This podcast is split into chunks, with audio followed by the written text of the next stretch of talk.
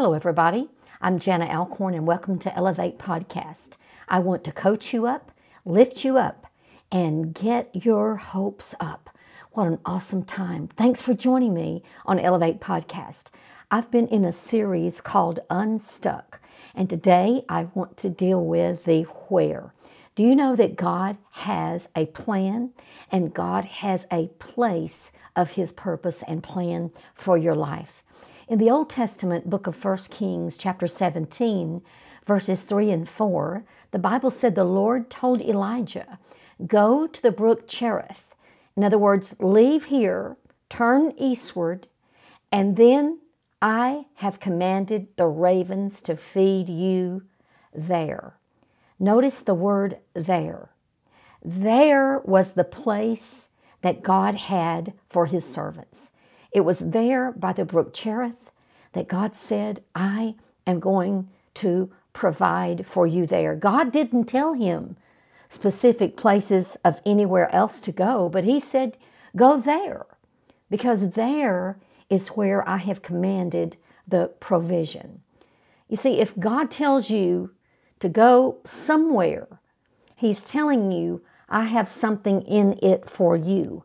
In other words, I have a purpose for you.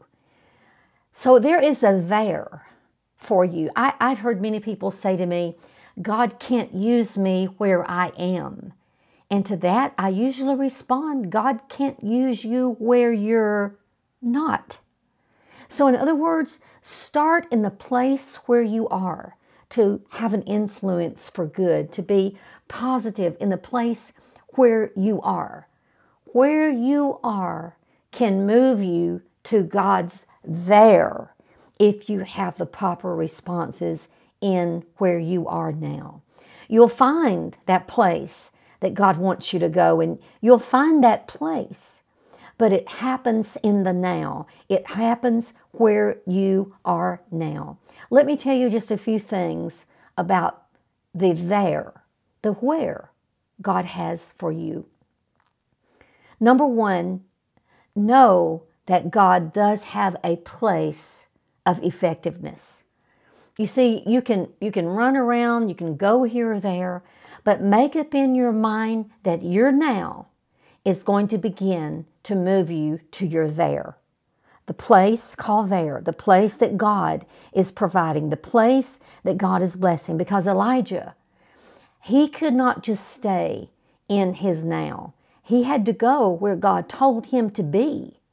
So if you won't just be overly concerned about what's going to happen next and be fully effective and be fully present to the Spirit of God in your now, God will get you to your desired place. The second thing is be willing to go when God tells you to go, wherever it is. Many people are looking for the big picture of the big puzzle, but they forget the importance of the little puzzle, uh, puzzle pieces along the way. So be willing to go where God tells you to go. Even in Acts chapter 8, Philip was in a great revival, and God said, Leave here and you go to the desert because I have a purpose for you there. So be willing to go where God tells you to go. And thirdly, forget about the mistakes of the past. Maybe you made mistakes about your there and you say, if I could do it again, I would do this or I would do that. But we cannot do anything about yesterday.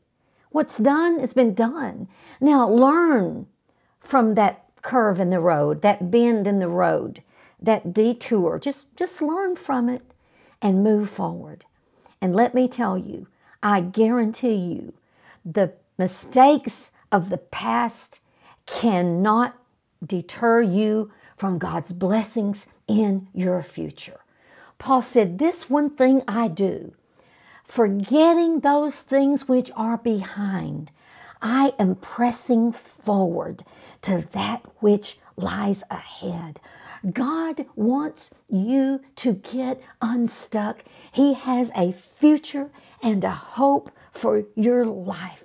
How incredible is our God!